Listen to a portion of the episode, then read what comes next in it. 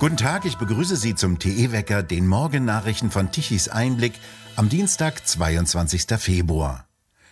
Russlands Präsident Putin hat die Gebiete der Separatisten in der östlichen Ukraine als unabhängige Staaten anerkannt und der Ukraine das Existenzrecht abgesprochen. Die Ukraine sei ein integraler Bestandteil der russischen Geschichte. Dies hat er gestern Abend in einer Art Generalabrechnung verkündet. Er hat weiterhin das Verteidigungsministerium angewiesen, russische Truppen in die beiden besetzten ukrainischen Gebiete Luhansk und Donetsk zu schicken. Das hat die russische Nachrichtenagentur RIA heute Nacht gemeldet. Aus der Hochburg der Separatisten waren Bilder feiernder Menschen und eines angeblich spontanen Feuerwerks zu sehen. Der tschechische Ministerpräsident Fiala hat die Anerkennung der selbsternannten Volksrepubliken Donetsk und Luhansk durch Russland scharf kritisiert. Dies sei eine Verletzung internationalen Rechts und ein Akt der Aggression, schrieb er auf Twitter.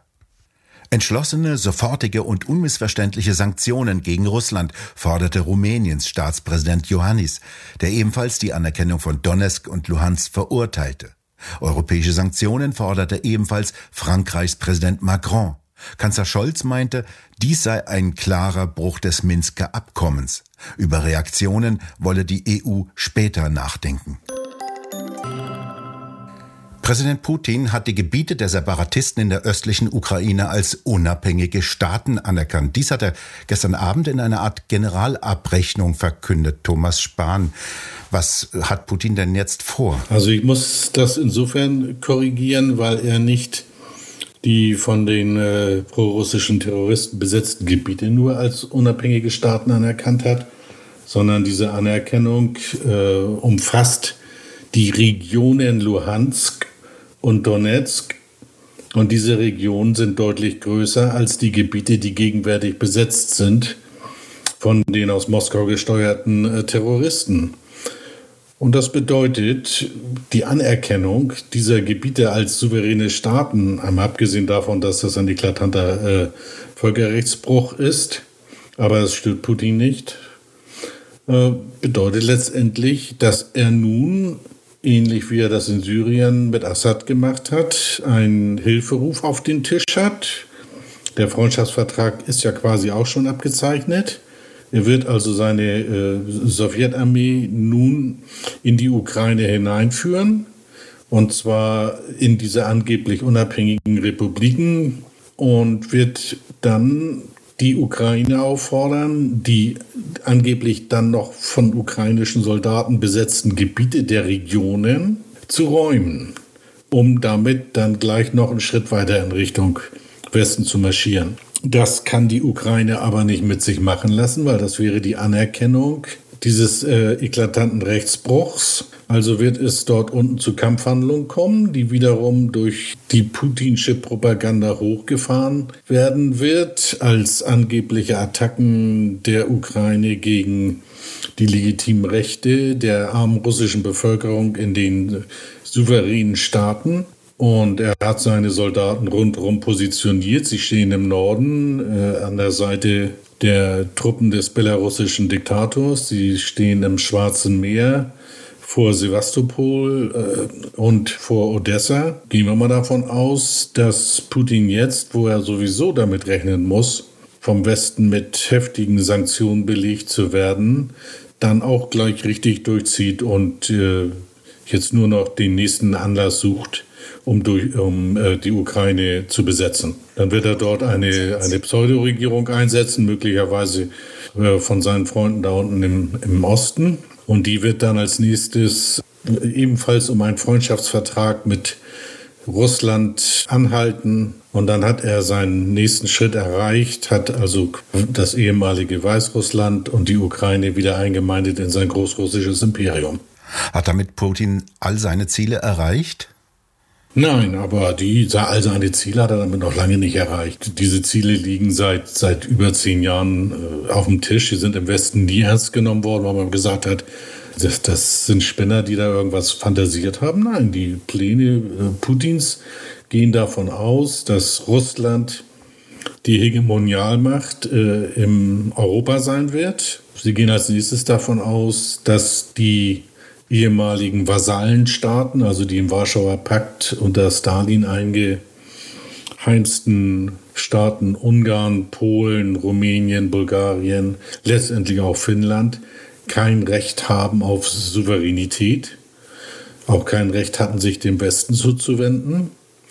Das heißt auch dort, das Baltikum zum Beispiel auch als ehemalige Sowjetrepubliken, die stehen als nächstes auf der Liste. Die wird er nun nicht im gleichen äh, Atemzug äh, übernehmen. Er muss jetzt erstmal da stabilisieren, was er äh, sich eingesammelt hat. Aber sobald da Ruhe eingekehrt ist, wird er weitermachen. Warum sollte er denn aufhören? Es gibt keinen Grund für ihn. Was hat denn die NATO, was hat die USA dem entgegenzusetzen? Die USA hätten dem bereits etwas entgegensetzen müssen, wenn sie es denn gewollt hätten. Und das hätte bedeutet, dass man in dem Moment, wo Russland angefangen hatte, seine Truppen an den Grenzen zur Ukraine zu stationieren, man dort militärische Präsenz gezeigt hätte. Nichts anderes ist es, was ein Mann wie Putin abschrecken kann. Verhandlungen dienen ihm nur dazu, seine Position auszubauen. Er hat ganz klare imperialistische Ziele. Und es interessieren ihn nicht Menschen, es interessieren ihn nicht Opfer, es interessiert ihn kein Völkerrecht, es interessiert ihn auch keine Volkssouveränität. Ganz im Gegenteil, die Vorstellung, dass das Volk, also die Menschen, auf die Idee kommen könnten, über sich selbst zu entscheiden, ist ihm zutiefst zuwider. Er ist halt ja, ein, ein kleiner Stalin. Ja, er ist nicht ganz so brutal, er ist nicht ganz so paranoid, aber es wird nicht besser. Und äh, das hätte man alles wissen müssen, das hat man wissen können. Wenn man sich seine Psyche angeguckt hätte, hätte man auch wissen müssen, wie er vorgeht, äh, wo er hin will. Aber äh, weder die NATO noch die USA und äh, diese Lachnummer EU schon gar nicht. Äh, sind immer davon ausgegangen, dass man sich mit Menschen wie Putin äh, scheinvernünftig unterhalten kann. Nein, das kann man nicht. Jemanden wie Putin kann man nur einen Riegel vor die Nase schieben und sagen, äh, das, was du jetzt vorhast, geht dir persönlich an den Kragen. Das ist das Einzige, was ihn interessiert. Und solange das nicht der Punkt ist, juckt ihn das nicht. Besonders kritisch wird ja die Lage für Deutschland, das ja sich in einzigartiger Weise energietechnisch abhängig gemacht hat von Russland. Was kommt denn da auf uns zu? Ja, das ist der nächste Lachnummer bei der ganzen Geschichte. Äh, dass er sich da den, den äh, Schröder von der SPD äh, förmlich per Korruption eingekauft hat, ist schon also eine, ein genialer Zug gewesen. Putin kann jetzt in aller Ruhe in der Ukraine auch die Pipeline demolieren. Und äh, dann wird er hingehen und sagen, ja Leute, wenn ihr im Westen noch Gas haben wollt, dann müsst ihr jetzt Nord Stream 2 öffnen. Das nützt ja nichts, sonst kriegt ihr nicht genug. Kann ich ja nichts für und an dem Krieg bin ich ja auch nicht schuld, war ja die Ukraine.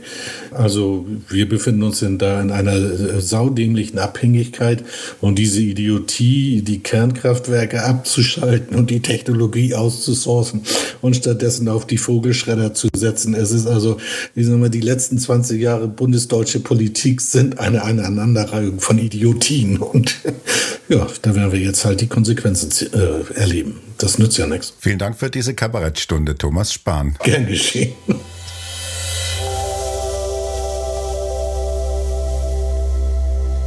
Großbritannien ist jetzt frei von den letzten Corona-Zwangsmaßnahmen. Dies hat Premierminister Johnson gestern im britischen Parlament verkündet. Ab 24. Februar müssen Corona-Infizierte nicht mehr in Quarantäne. Das Coronavirus soll anderen Infektionskrankheiten wie etwa der Grippe gleichgestellt und gleich behandelt werden. Damit enden auch die Ausgleichszahlungen für Arbeitnehmer, die in Quarantäne sollten. Nicht vom Impfen locker lassen dagegen will der britische Gesundheitsminister Sajid Javid, der eine weitere Impfung ankündigt. Tatsächlich einen Frühlingsbooster für über 75-Jährige, für Bewohner von Altenheimen sowie über 12-Jährige mit Immunschwächen. Eine Begründung dafür ließ er offen.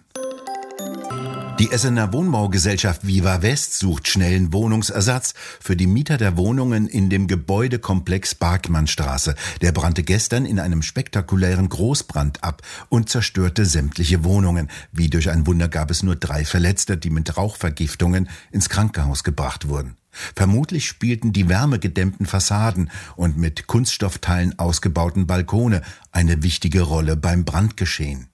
Die politisch geforderten Dämmungen rücken jetzt wieder in den Vordergrund als möglicherweise gefährliche Brandbeschleuniger.